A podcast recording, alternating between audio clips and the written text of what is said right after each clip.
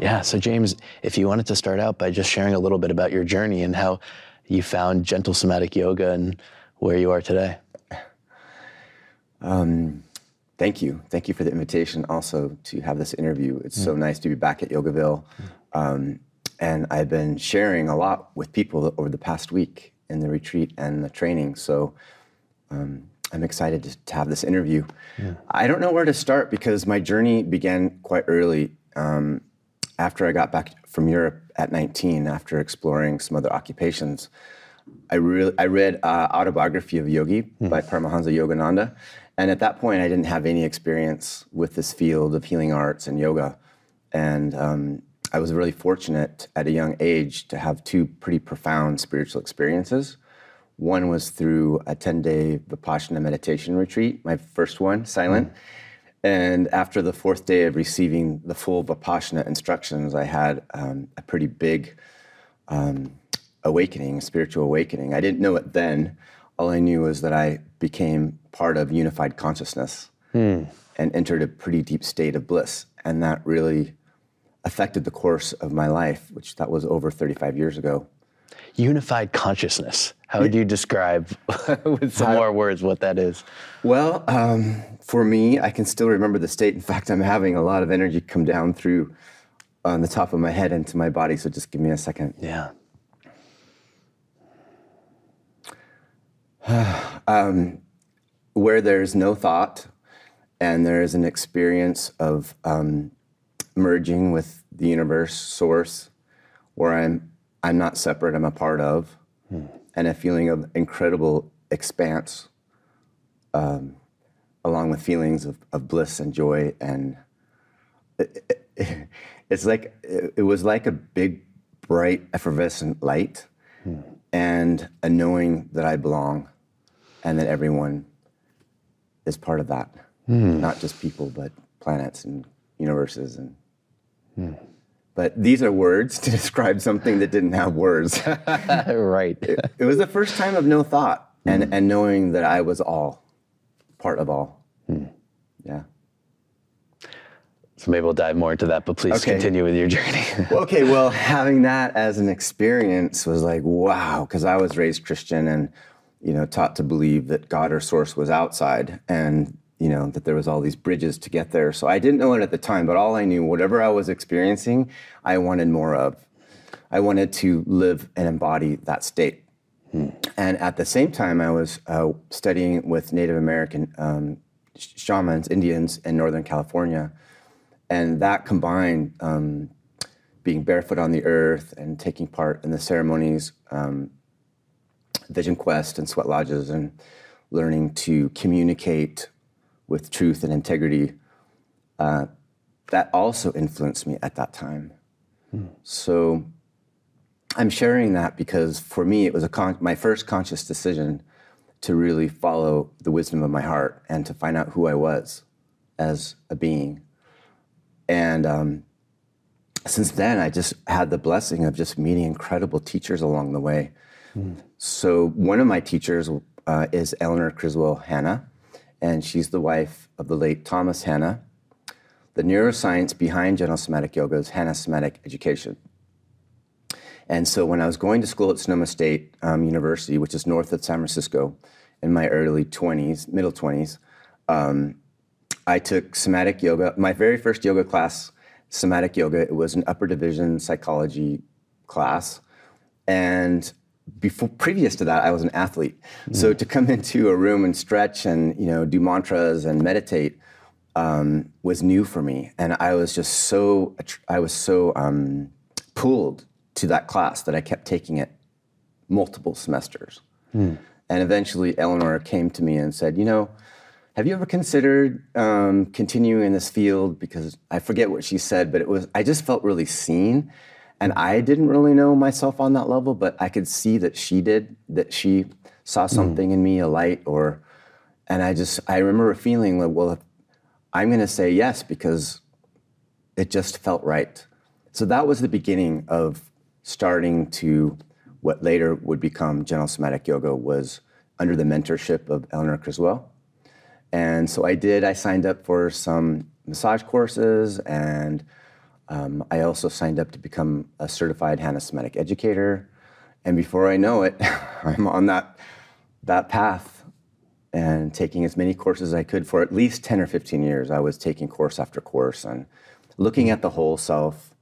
I eventually became a certified um, core energetic psych, uh, body oriented psychotherapist, studied with Barbara Brennan, energy work, and through a clinical practice and seeing how effective a lot of the tools and skills that I had were affecting and impacting people significantly, I asked myself, how can I bring this to more people?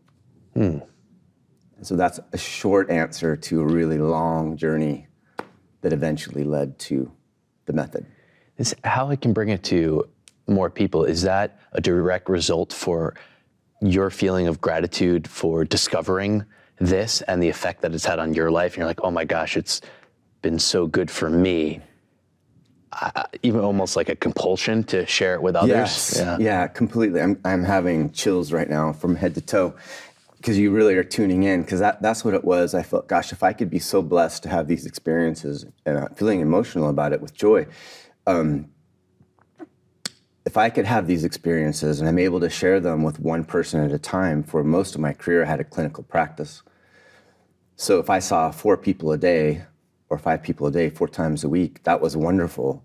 But eventually becoming certified teaching yoga and combining all these things, I thought, wow, maybe I can, maybe I can start opening the, this up so more people can have this knowledge. Hmm. And it seems like you've been fairly successful in doing that. And so that's like another another level, right? It's like, okay, this is what I want to do, and then now you've actually been able to do it. So what is that like? it's pretty wild looking back at it because I never, um, I never intended to create a new method of yoga or a style of yoga. I mean, I feel like I'm just an artist, like many of us. There's so many gifted movement educators and yoga mm teachers, and you know, part of lin- long time lineages like Integral Yoga with Swami Satchidananda. Um, I wasn't, I was, I didn't, I didn't start off t- to do this.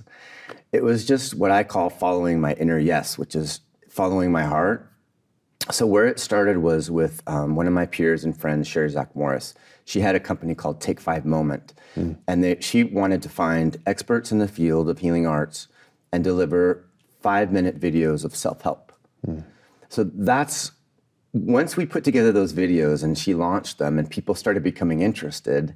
Then she said, "Why don't we put together a DVD set?" Mm. So I'm like, "Okay." So it was like this. It was just like hmm. people reaching out saying, "Hey, I have this idea." What you're doing is really awesome. Um, so it was just kind of like an experiment, and um, those videos just kind of started becoming vir- viral, viral, viral, and people started buying them, and they wanted to know more. So mm. it was just kind of like that, just following what I call, you know, like the universe coming to me, and then I'm mm. responding, and then that step led to the next step, and led to the next step, mm. which eventually ended up into um, designing a program. You mentioned, you know, tuning into your heart, like kind of listening to your heart, yeah, allowing it to guide you. Yeah. Is that something that you feel has been consistent for you throughout your life, or something that you, maybe you've learned how to do more through life experience?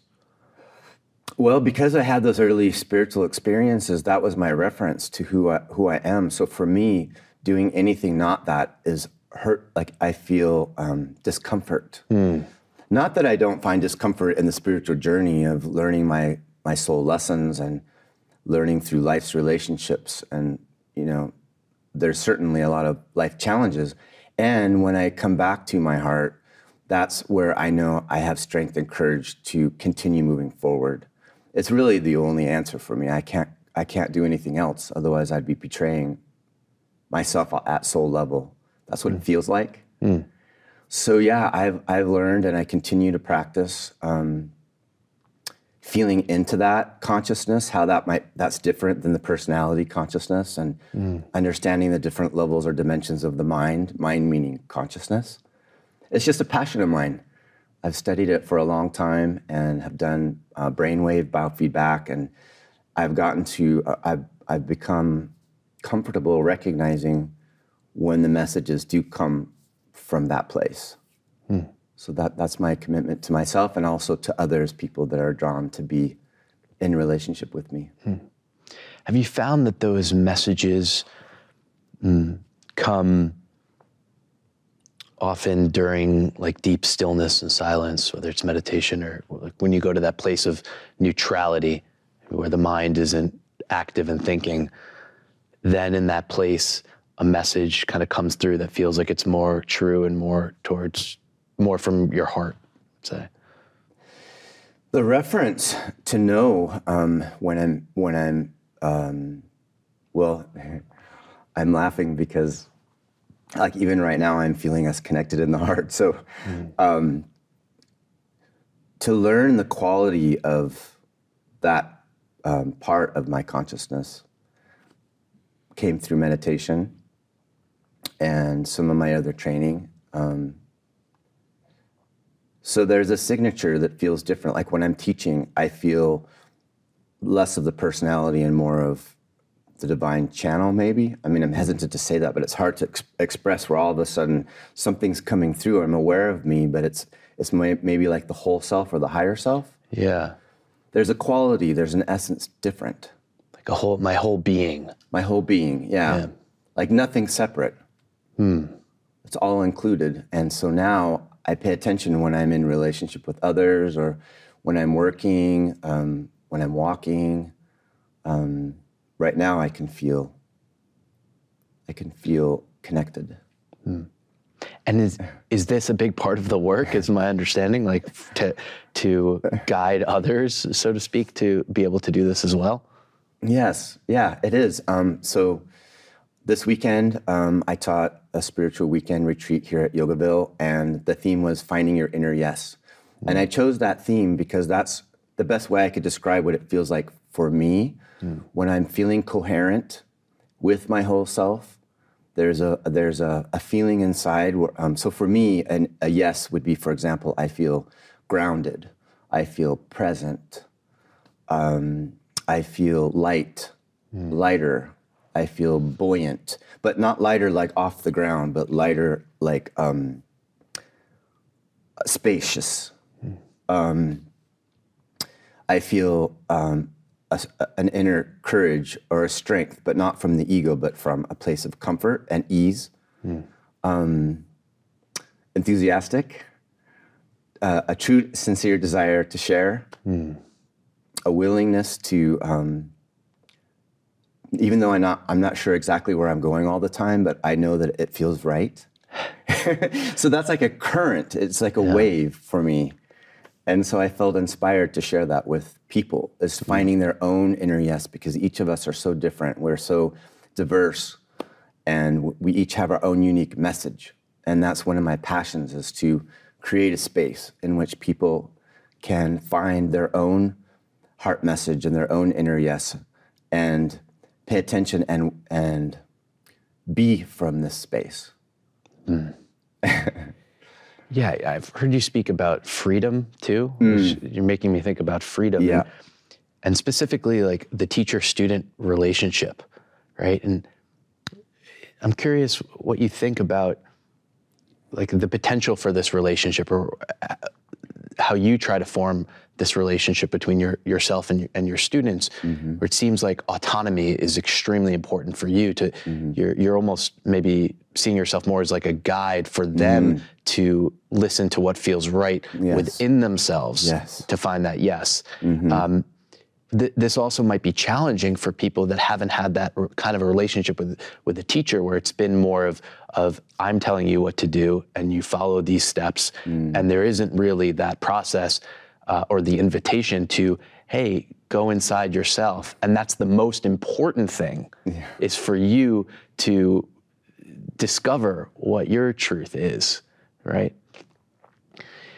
So yeah, I'm just curious if that if that is kind of one of the things that that you prioritize addressing and and do you find maybe it's uncomfortable for your students to to move into that or or maybe they're just they're welcoming it. They're like yes this is what I've always wanted.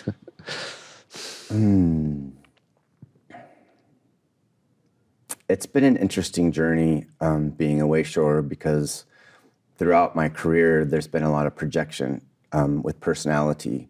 So, with having the capacity to love so big and to be able to accept people and hold presence for people, over time, I'm learning how to um, deflect that back to a person that what you're seeing in me is a mirror to you. So, it's it's coming with age that I'm able to understand how to be in relationship where I can be a, a clean. That's my intent is to be a clean container to offer it back to my students. Um, so it's practice to do that. Um, definitely, my teaching style is not hierarchical.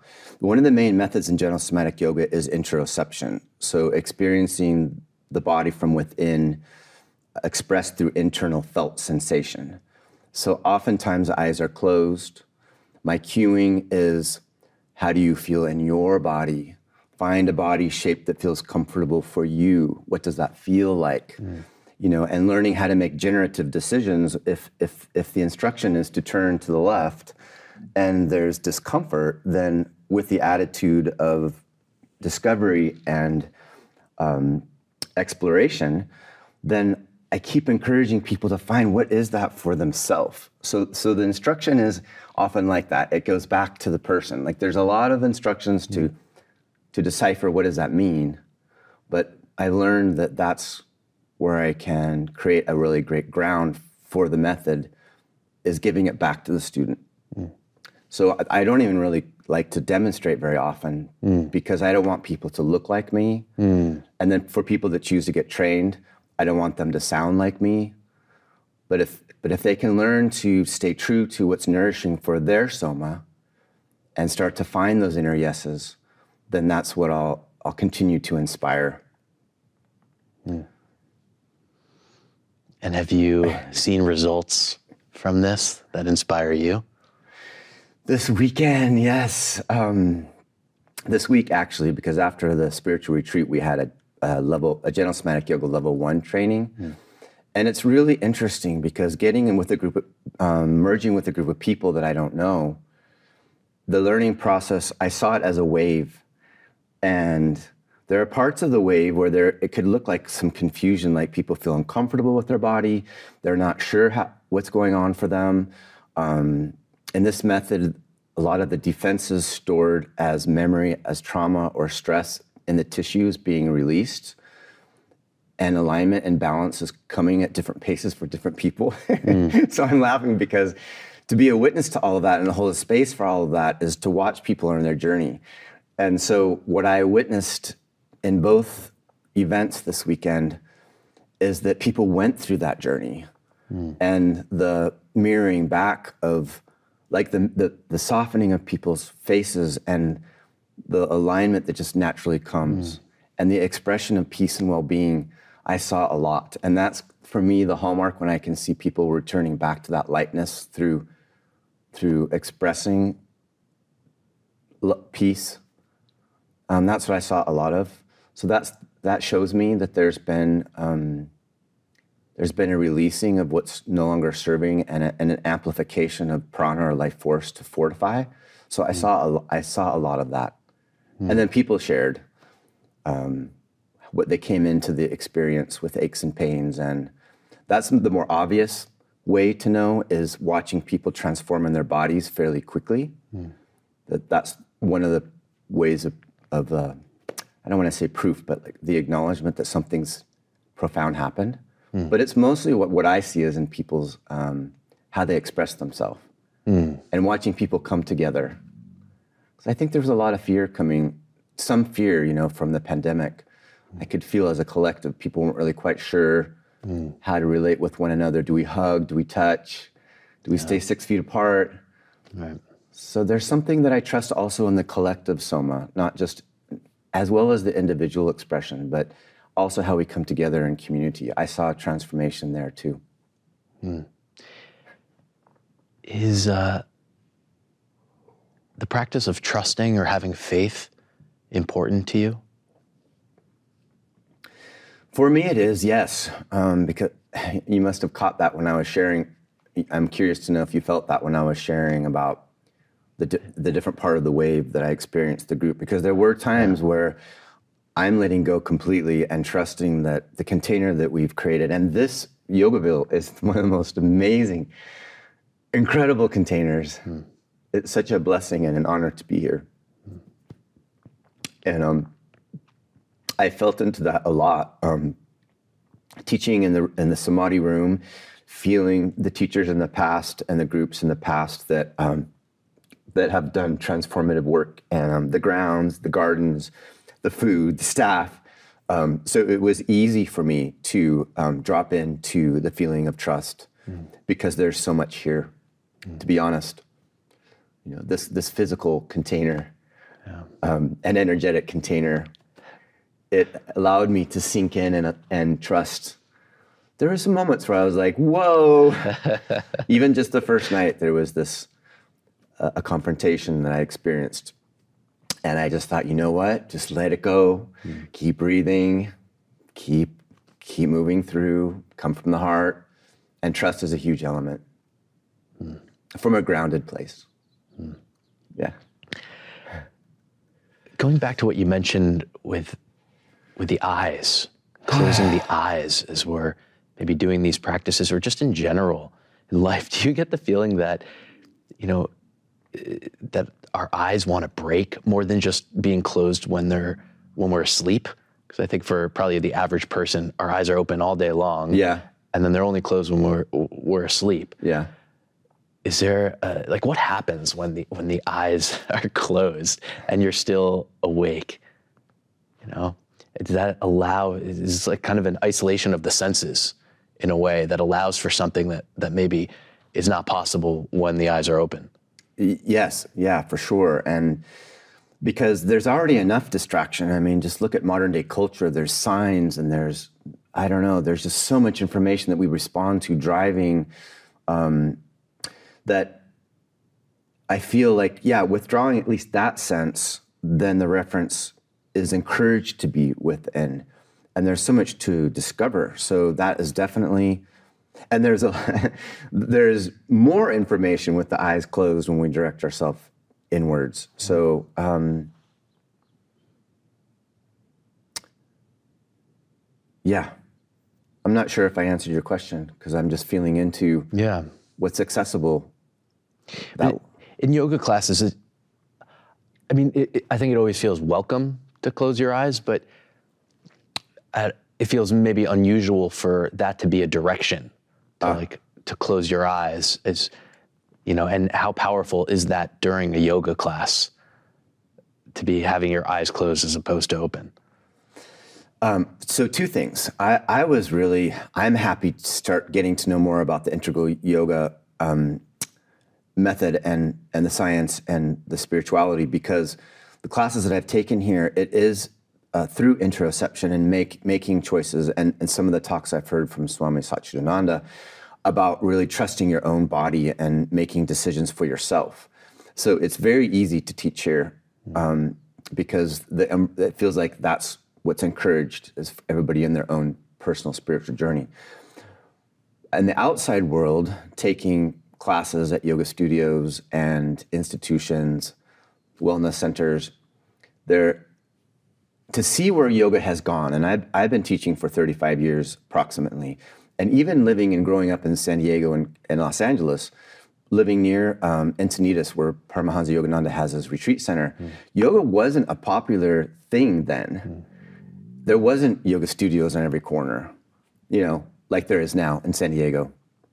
And so when I once it started becoming popular and I started becoming a part of modern expression of culture, then it felt I could see how yoga was changing to be more about the athleticism mm. or the exercise. So when I, you know, in my early stages of this practice in this lifetime, um, I saw that there was, with the eyes open, there's a sense of looking around and saying, "Do I look like that person?" And right. and especially in my early days with Ashtanga and power yoga and heated yoga, it was natural to compare, you know, and with men and women and with the eyes open and then with all the alignment suggestions like i was very i was part of that wave of like there's an outcome and i'm i'm going into a direction. And i want to look like the teacher or one of the better people in class. And, you know, that can lead to a lot of um, traps, potentially, to judge ourselves based on what we're seeing externally. And that, that for me, I, I, I, never, I never fell into that, but I could see how easily it was. And then in my private practice, getting people, yoga students that were injured, yoga instructors that get injured, you know, traveling in different parts of the world where living in pain is kind of normal and that yoga is used as a way to manage pain. Like this is all informed the method of gentle somatic yoga. Mm. So that's how I started make I, I encouraged the interoceptive practice was withdraw from that and tune into the truth of here, that it's not an exercise, it's not just an exercise, it's it's all meditation. It's all the, the, the movements and the poses and the breathing are bridges to bring us back to the divine within. So that's always been my inspiration is mm-hmm. seeing what was happening with the popular trillion dollar business of yoga and going, wait a minute, no, no, no, no, no. this is just one small aspect to what yoga really can provide as a lifestyle and um, a method to learn about self. Mm. mm. I love it so much. I, I just I feel that. Thank you. Thank you for this because I think for for many of us like this is such a, an important distinction. Mm. You know, so could you describe a little bit more about like the actual mechanics of it and the direction that uh, students are given and how it differs from maybe a more traditional class? Mm-hmm. Um, just pausing for a moment. I'm having flashbacks of people during the weekend, mm. and there was um, a moment on the first night where there was a request for more demonstration because it was so different. And it's so interesting how I'm making um, a pretty broad statement, but people. Um, people want to feel comfortable by just giving the instructions, like just tell me what to do, mm. you know? And I can do that. So one of, I'm switching again, sorry, I'm going back and forth. But um, the, the science of gentle somatic yoga is Hanna somatic education. So Thomas Hanna, um, he died in a tragic car accident in 1990, but he um, retrieved the word soma, which means body in Greek, and he he expanded it with somatics to describe the whole self experience from within, so first person experience. Mm. So that's how I learned um, how to self reference. So introspection, that's interoception, sorry, that's definitely um, where the body becomes the teacher mm. and the breath becomes the teacher and the consciousness becomes the teacher. So there is no outcome, it's a journey. And because people are coming into awakening in their own time, in their own um, belief systems or lifestyle, this is what we all have in common. We all mm. share a body. Mm. So this is our first language. Before English or Hindi or Spanish or French, this is the, the language.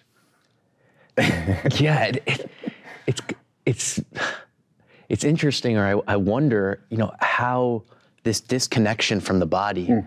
has even happened because mm. it's so obvious that this like it doesn't feel that this body is is everything for sure you know in spiritual life we acknowledge that i am not only my body right. at the same time the the body is vitally important for having um, uh, an experience of wellness in, in life. But it seems that a disconnection has happened. And so, and I hear you talking about like an unwinding. Yes. Right? Yes. And so I'm curious if you have any insights into, you know, how the winding mm. occurs. Mm. Hmm. Hmm. It took a long time for me to understand grounding in my own evolution. Um, I have tenant. I'm a very creative person. I'm a very passionate person. I I love to go really big and really far. So it took, it's, a continuous practice for me to come back and just enjoy the simple things of life eating, breathing, being in a relationship, and learning how to take care of this vehicle, this vessel. Um, so, what I have experienced in myself and also with my clients and my students is that we all come into this world with a lot of traumatic life experiences. For many people, this is even at conception or being in our mother's belly or you know, being raised in, into life situations that are undesirable. When I I use the term barbaric. It seems very there's a there's a barbaric sense mm-hmm. of being a human that it's yeah. amazing that we're all still here on some level because we're all designed the same. Not only do we want to survive, but we want to thrive, and it's all based on our perception about is it a real threat or is it perceived threat, mm. and often it's both.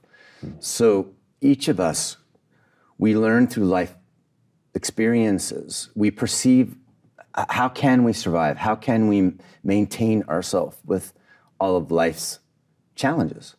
So, what I have seen is that um, on a psychological level, mental, emotional, physical, we're constantly reacting um, on that primitive level. Mm.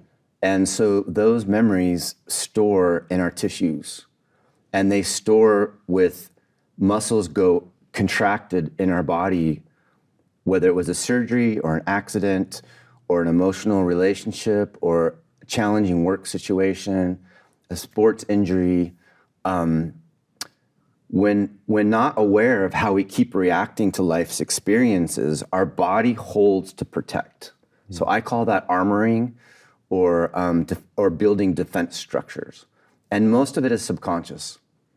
So I've learned to read bodies and to be with my students and with a lot of compassion and understanding. Um, the great unwinding is from that subconscious level. So that's why we don't necessarily always focus on stretching. We don't focus on stretching in gentle somatic yoga. We come into body uh, shapes where there'll be a temporary stretch. But to come out of the unwinding is to access that cellular memory, not through thought, but through moving it energetically. So the movements in gentle somatic yoga um, through the, this art called pendiculation, which I'm happy to talk about, it's really coming closer into ourselves to reclaim the parts that we left behind from stressful life experiences. So, I mean, I don't know if that makes sense, but each of us have found ways, tools to manage. And um, so when I say reclaim parts of abandoned self, I think that like when we have really like I'm I'm gonna try to come up with a personal example. Um, um, for me, um, I was I've always been a sensitive person. I've always been an artistic person, and like many young people, I was bullied in school. And so when I was going through high school, it was really hard for me because every day I was afraid that somebody was going to hurt me. Mm. And in my environment, I didn't feel adults or family members to protect me. So mm. I internalized this anxiety, this fear. And um, I masked it because when I would complain or when I would try to ask for help, it seemed like I was only rewarded if I would just be a good boy or not ask a lot of questions mm. or um, conform. So I was the person that learned how to get A's in school and be the best at sports and to look a certain way and dress a certain way. And it's because I wanted to feel safe in my environment. I wanted people to love me because then, then I was safe. Mm. So that created a lot of armoring in myself because I wasn't really present to me. I was, I was, I was interacting with the world based on survival and masking it like I was fine and happy and successful, which I was on mm. some level. So it took years of becoming more honest with myself and realizing, oh my gosh, I'm really angry inside. I'm really afraid inside. I've been abandoned. I feel that's the anger is I feel abandoned. I feel where's where do I belong in this world? Because internally I feel like a lot of this is a lie. So I had to go through. I chose mm. to get go through a lot of processes to get in contact and be truthful with that energy blueprint mm. in my tissues which that's what kind of led me through learning all of this to get to this point. So that's my empathy and compassion for when I'm working with people is I know each of us come with big life stories and a lot of us don't remember how we what we went through through those hard times. But it is stored in the body. We see it in the posture. We see it in limitations of people not being able to bend up and pick something up hmm. something, or we had a hobby and we're no longer able to continue it because something hurts. Hmm. So that's part of the method of gentle somatic yoga is unwinding and repatterning the brain to muscle connection so that we can regain voluntary control of our muscles and our physiology.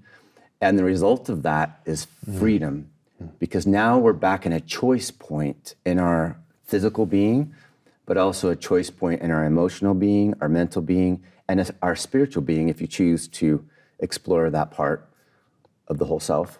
So hmm. freedom is ultimately the gift of doing this unraveling, this exploration through a lot of kindness and self-compassion. Choices come back as a response to loving ourselves. Hmm. Remembering.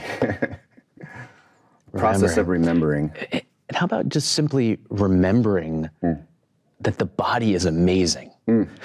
like, how important is it the stories that we tell ourselves, like what we believe? If I believe that my body is not good enough, Exactly. like I need to lose a certain amount of weight, or uh, I'm not attractive, you know, Yeah. like all of that seems disconnected from maybe what the, the, the truth is, at least my belief of the truth, that all, all of our bodies are amazing. The fact that we can see and we can touch and we can eat and we can, it's, it's unbelievable. Getting back to that, like that foundation of just like awe and wonder at what I am. Yes. Yes. Uh. It's pretty much a miracle, isn't it? Seems to be. Th those words on wonder came up a lot while I've been here at Yogaville um, facilitating these events because that's what when I'm looking around, like when I'm looking across at you and and being here, like the fact that we can look out these eyes and that there's an image that comes back and um, yeah, for me this this is a miracle, and so it brings me comfort to know that we're more the same, you and I, than we are different. At the very base level of we are two somas not only wanting to survive but to thrive. And that's what plants hmm. have that's what animals have. I believe that's what the earth has as a consciousness as a soma. I believe the earth is a soma. The stars. So it seems like clear that like this is this is the goal, maybe to thrive. yes. But perhaps there's been a lot of confusion for how to get there. yes Uh, so going back to the, the safety, yes I think is a really, really big thing. If we don't feel safe, yeah then that changes everything. And in order to find safety, I think the story you shared about yourself is maybe very common Yeah. for, for people. Yeah. That I don't feel safe. Yeah. So in order to feel safe, I need to play into a cer- certain game where I am viewed more positively Yeah. in the eyes of others, and and then I'm going to be safe. yes And I'm not really aware of what I'm sacrificing yeah in in order to to make that happen. yeah But now I think like it's much more common, hopefully, that actually what's going to make me the most safe and thrive is to tune into myself more and not to try to be what I'm not, essentially. Absolutely. Yeah, and when the body's hurting, like the body doesn't lie. Like the, the body, it's such an incredible reference for this great remembering. For me, it has been. I can speak for myself. And once we recognize how we've internalized the, the wound, whatever that is for each person, the suffering that we've been through, um, the answers, at least for me, uh, there's many there's many ways in, like the eight limbs of yoga. There's a lot of ways to remember. I find this is the most um, um, non-dogmatic way to enter remembering, because we all have a physical body. So yeah, feeling safe here, and it's a, it can be confusing. There's a lot of challenging conditions that people are going through, like fibromyalgia, chronic fatigue, Lyme's disease, bulging discs, um, where the you know there's just a, uh, so many conditions where people are suffering autoimmune diseases where the body's just struggling to maintain health.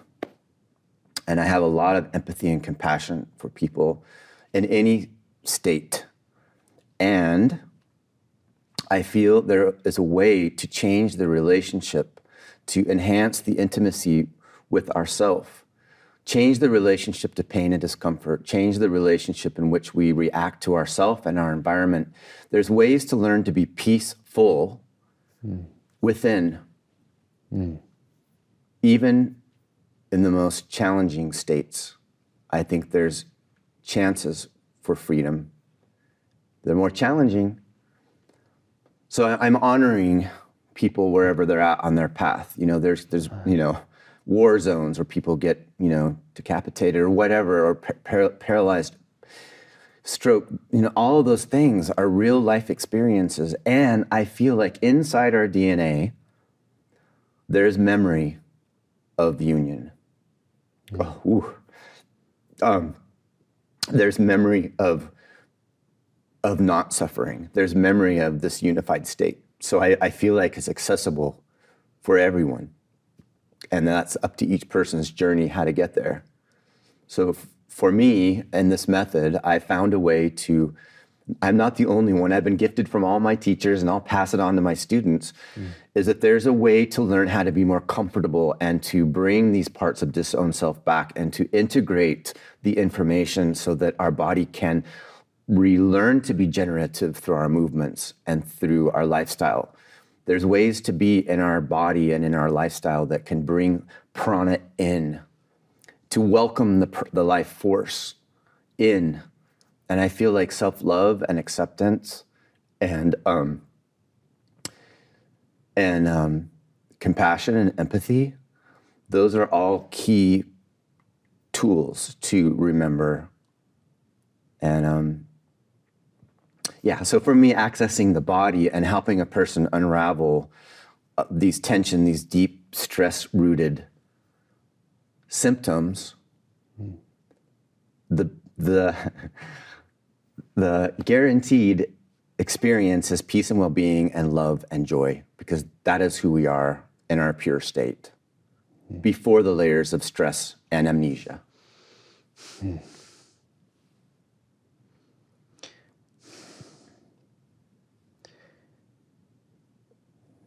Simplifying it, what factor do you think speed plays in this? That just the act of, of slowing down, learning how to do that, leads into the things that you're talking about. Yes. Um, again, kind of our conversation about the eyes closed and the practice of, you know, interoception coming back inside to internal felt sensation presence, to be present with the self, to come into a parasympathetic nervous state, which is the opposite of survive. And that pure state of awareness, that's the practice for me, mm. is slowing down enough so that I can be present to what is as an observer, mm. as a neutral, as a neutral consciousness. That is where the most profound states of memory come when there's an unconditional sense of witness or observer without the story. Mm. When I ask you about just like our relationship with with other people and kind of going back to the sharing aspect, you know, it seems somewhat challenging sometimes, I think, for many of us to is we want to help and we want to share, yeah. whatever word yeah. we use. It seems that the, it really needs to come from a place of the inside for someone to want to change. I mean, I guess people that maybe come to you have already made that decision, but maybe not. Maybe maybe they've only made a, like a slight decision. Yeah. yeah. Um, but it seems like a, a tricky thing to navigate sometimes. So, like, in terms of your relationship with other people and, and communicating with them? Like, if you found that sometimes maybe like you you overstep and you've learned like maybe I shouldn't have said that or maybe that was too much or like it, it seems like almost like it's art to, to, to know when to offer something, when to just be silent. Yeah. Back back to our. I love. I'm really appreciating. First of all, thank you for choosing to be present with me and to ask these beautiful questions. I feel really honored that you're offering your presence to me and you're interested and curious. So thank you. Just for me to you, number one. It's totally this is a been- thank you relationship, and I've never met you before. So, um, uh, I mean, we have had uh, electronic communication, but it's so. Um,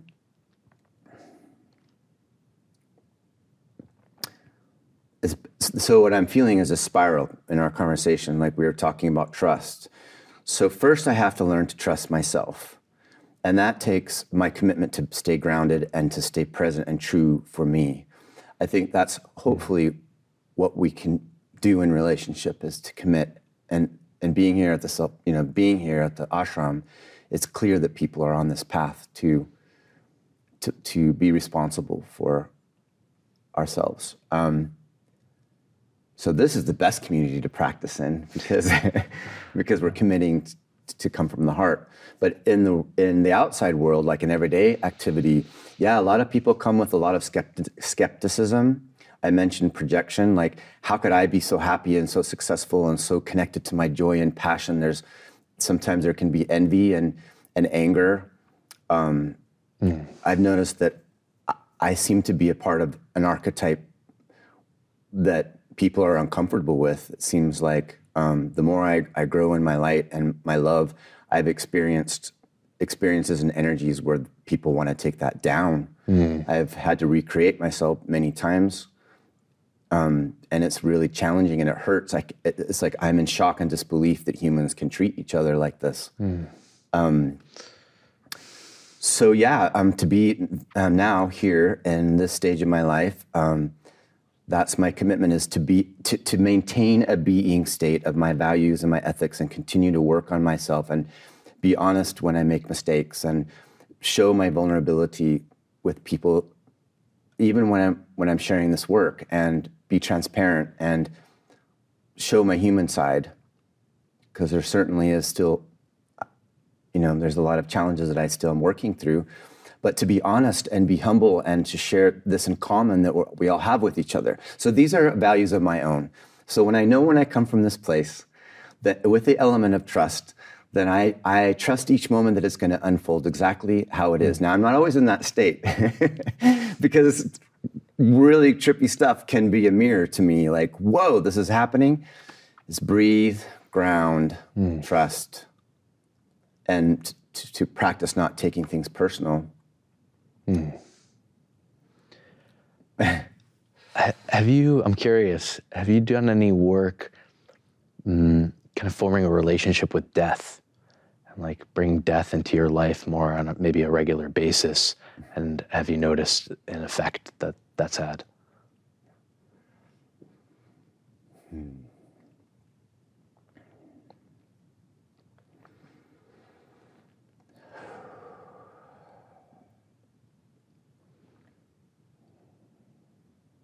Just taking a moment because I'm feeling a lot of energy swirling inside. Yeah, take as, as much time Yeah. as you need.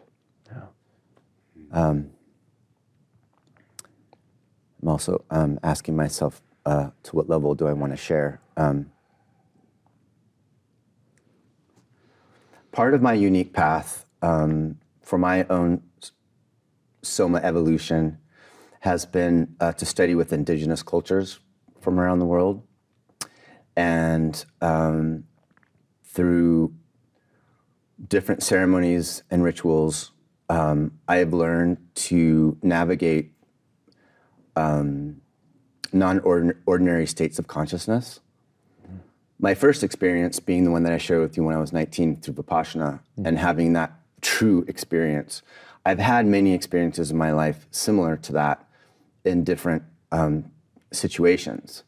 So I feel blessed that I've been able to, what I feel have gone into that place of what it is to not be in the physical and have experiences in those other realms where I personally feel comfortable. Um, um, having a sense that after I leave this physical shell, I have a sense where I'll be as a, as a pure state of consciousness.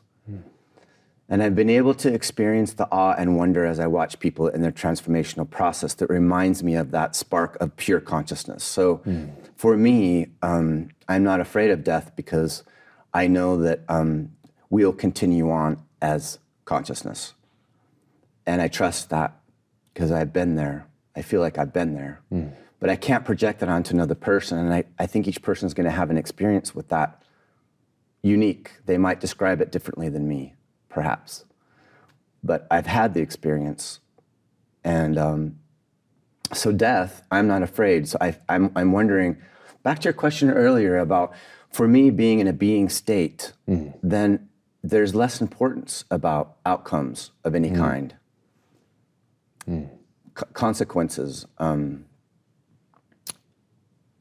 and I like to guide people into experiencing that through gentle somatic yoga is that through staying true to the breath and staying true to where the body body's edges are that there's almost like a surrender to the, small self but the larger self like connected to source or god that that is the practice even in traditional forms of yoga like shavasana you know practicing the corpse pose to practice for that moment when we transition mm. so even with the eyes open you were referring to the practice is keeping the eyes open and, and being non attached to what's showing up, and yet, yet at the same time, fully embodying every single moment. it's kind of a paradox. Yeah. Isn't it? I'm realizing that. Hmm. Yep. I'm curious, though, that like the the effect, I guess, essentially is forming a relationship with death on my fear uh-huh. right? if fear is kind of getting in the way yeah. for me being free. Yeah. If I go to that place yeah. where I can accept that that death is a part of of life and that it can come at any time and I'm okay with that. Like I'm genuinely okay with that. Then like what is the outcome of that? How can that change the quality of of my life as opposed if like I don't want to look there. And what what is that happening if I'm shutting out that reality? I don't want to believe what is true. Yeah. When you're as you're sharing and speaking, I'm thinking about death in relationship to the experience of any kind of change. Mm.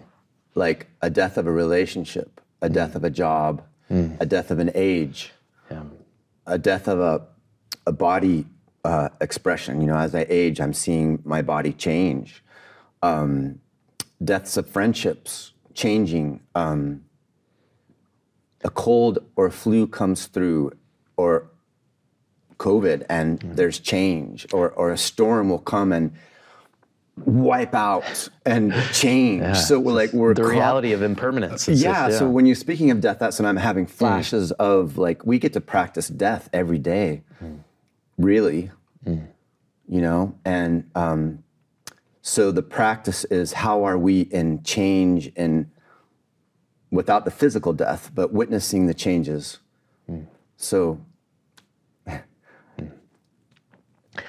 how do we how do we how do we how are, how do we maintain fear of change when it's happening all the time? Right. You know what I mean? Like it's so I don't know. That's it, what's helped me tremendously is gratitude. Yes. Yeah. Like, yeah. To, like that's kind of what we're like moving around a little bit, but that's yeah. the thing that just it, it just op- opens it up. Uh, and it's just like okay i'm not i'm not owed a certain amount of time. Yeah. And that that's okay. Uh, yeah. I appreciate you saying that because gratitude is definitely one of the one of the values that i live is t- to honor each moment. Even when looking at a flower or looking at the sunset or you know being here with you right now uh, and being here in this beautiful property with all this amazing staff is maintaining that sense of awe and wonder and the gratitude for how much love and how much sharing there is. When, when things, when we're in that inner yes and we get to write it, maintain that sense of gratitude. Right. It's, it's, it's so funny. It's almost like, I think in a way, like the, the abundance that we're given sometimes Yeah. um, maybe causes us to be somewhat spoiled. You know, Um, like there's there's a part of me that's wanted to like just take a real break from life. I mean, meditation is the closest Yeah. thing I can get in doing like a silent retreat. Yeah. But just like take like a true time out and then come back to it with like fresh eyes. You know, um, just because it's just wow, we get another day and then another day and more experience and more food and more friendships and it's just like you, you maybe the habit is to start to take it for granted and I don't want to do that. Mm. Yeah, it's easy to be in a bubble when we're comfortable in our own personal practices or when we're with our spiritual community or you know we take refuge in the techniques that we use and the methods that we use to feel comfortable. And um, yeah I, I hear what you're saying. I mean i just personally moved to a new a new state and a new home with the desire to create space to just see what arises without me um, directing anything, hmm. but to be in my own energy field because I've been very busy. I've been around a lot of people. I carry a lot of responsibility, and I, I have a team of people working with me. And yeah, who are we when we just stop everything? Who are we when we let go of our beliefs of who we are or, or our desires where we think we're going, where hmm. I'm going? Hmm. So I, while you're talking, I'm I'm in a similar place right now. Is who am I if I just allow myself just to be without doing anything? Right. No meditation technique, no movement practice. I think too, it's like opening up to the lack of control, which Yes. is you know like the just the cosmic giggle a little bit. Like we all have situations like this. Like for you, taking maybe as one example, that Yeah. one class Yeah. that you took and resonating with it and you kept going back to it and that changed the whole trajectory of your life so this class happened to be offered at the right time for you to be there and it's like our lives are like that so much like one little event changes everything Yes. and if I open to that, it's just then it's just more of like, okay, let's be on this ride. I'm gonna try my best for sure, because why wouldn't I? But at the same time, it's not like this, you know, grinding. I've got to figure out the way and you know, Yeah. type of thing. Wow. While you're talking, I'm feeling a flutter in my um, solar plexus and my heart um, because I just saw Eleanor Criswell recently in San Rafael in California. She's one of my oldest mentors, you know, longtime uh, mentors. And we were having a check-in personally. And when I, before I was going to see her, and when I was sitting in front of her, she's such an amazing person. Just um, that I saw my life flashing in front of me because she was the consistent, she was the one that really, many, many spiritual teachers, but that one particularly. And I was seeing my life flash in front of me. It was, and I'm feeling that now with you, mm-hmm. like all the activities and the choices up to this. And it just feels like, like a deck of cards, just kind of like, you know, like, and how one decision, like you said, can just open up a whole nother vortex of life unfolding. Right. Yeah, It's a feeling of like, whoo, whoa. it's so unbelievable. This thing we're in called life. Yeah. Uh, maybe final question I have for you. Sure.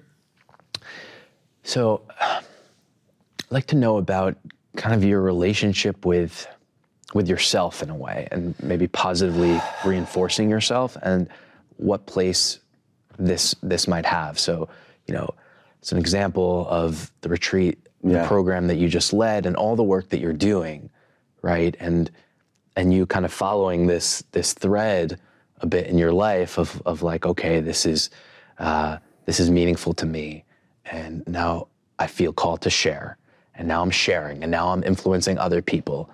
Uh, so that feels like success to me, like in, in terms of of just how we can be successful in life. Okay, we experience something that's positive, we feel called to share it, then we share it, it affects someone else positive. To me, like I might define success like that. But anyway, if it's if that is success for you, like what place is there in saying like good jobs, good job, James? Like, is that not really that important to do?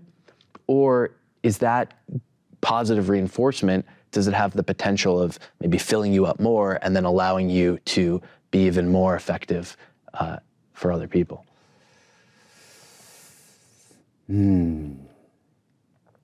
Throughout our conversation today, um, I've been feeling into uh, my choice to take refuge in what presents itself in the moment. Like, like all I know is this. This is like you and I. I am. We are. This is, and um, so the personality is really not involved with that. Um, that's my my practice with eyes open is how do I know what is? Well, because whatever is is. you know, what I like in that moment. Um, so success for me um, has been really mirrored back in my relationships. Yes, there's success with with business and um, endeavors, and um, but for me, it's it's the quality of relationships that I have that mirrors my success. Is how, how if if I can as I continue continue, continue to come from my heart and join with other people and and have these experiences, then that's my biggest success is is is, is joining in this unified field of heart and and and and sustaining this experience. Um, all the other things, if I can um, help inspire somebody to create change in their life, then yeah, that does feel like a success. I wouldn't. I don't know if I would use that word, but I know the intent of the word. It's like uh, fulfilling. Yeah. Fulfilling. It's enriching. It's inspiring. It fuels me. Like I, I'm leaving Yogaville today after this interview, feeling incredibly fulfilled. I feel like I have a sense of belonging, which feels like more of maybe like a human thing. I feel like I've exchanged unconditional touch and regard, kindness.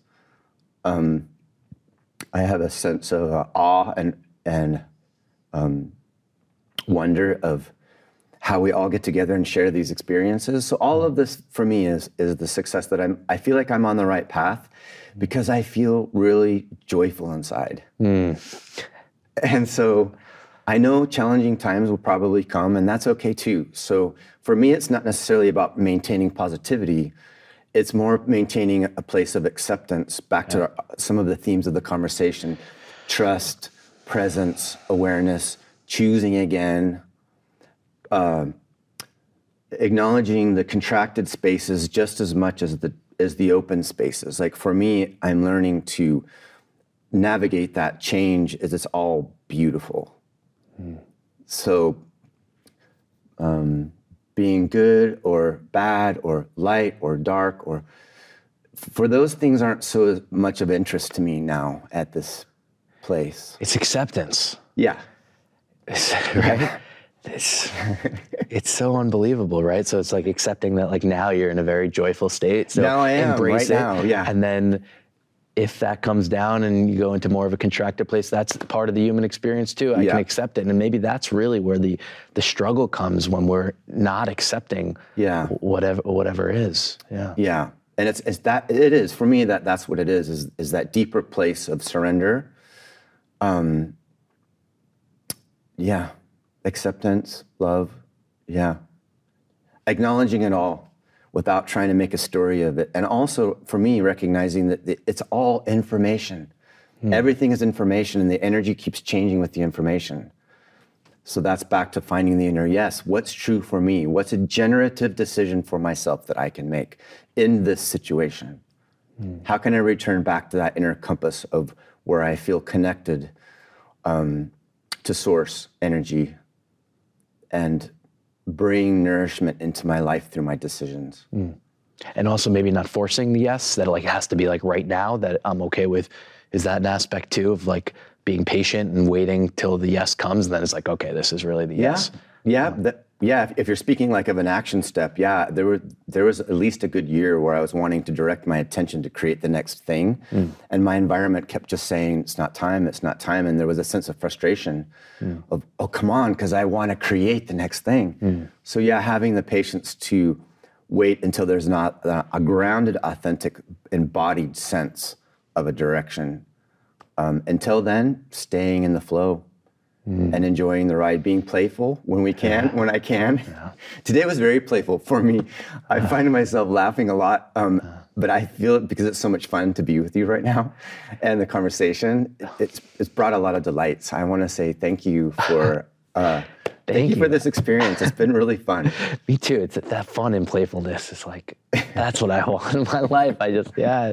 The kids know it. Like you know, just, they just want to play, and I just want to play. Yeah, That's what we want. So Yeah. Ah. so right now in this oneness, it feels beautiful, and I'm grateful, and so thank you. yeah, thank you, my friend. Yeah. Thanks for listening. If you've enjoyed this content and think others might as well, please feel free to share and subscribe.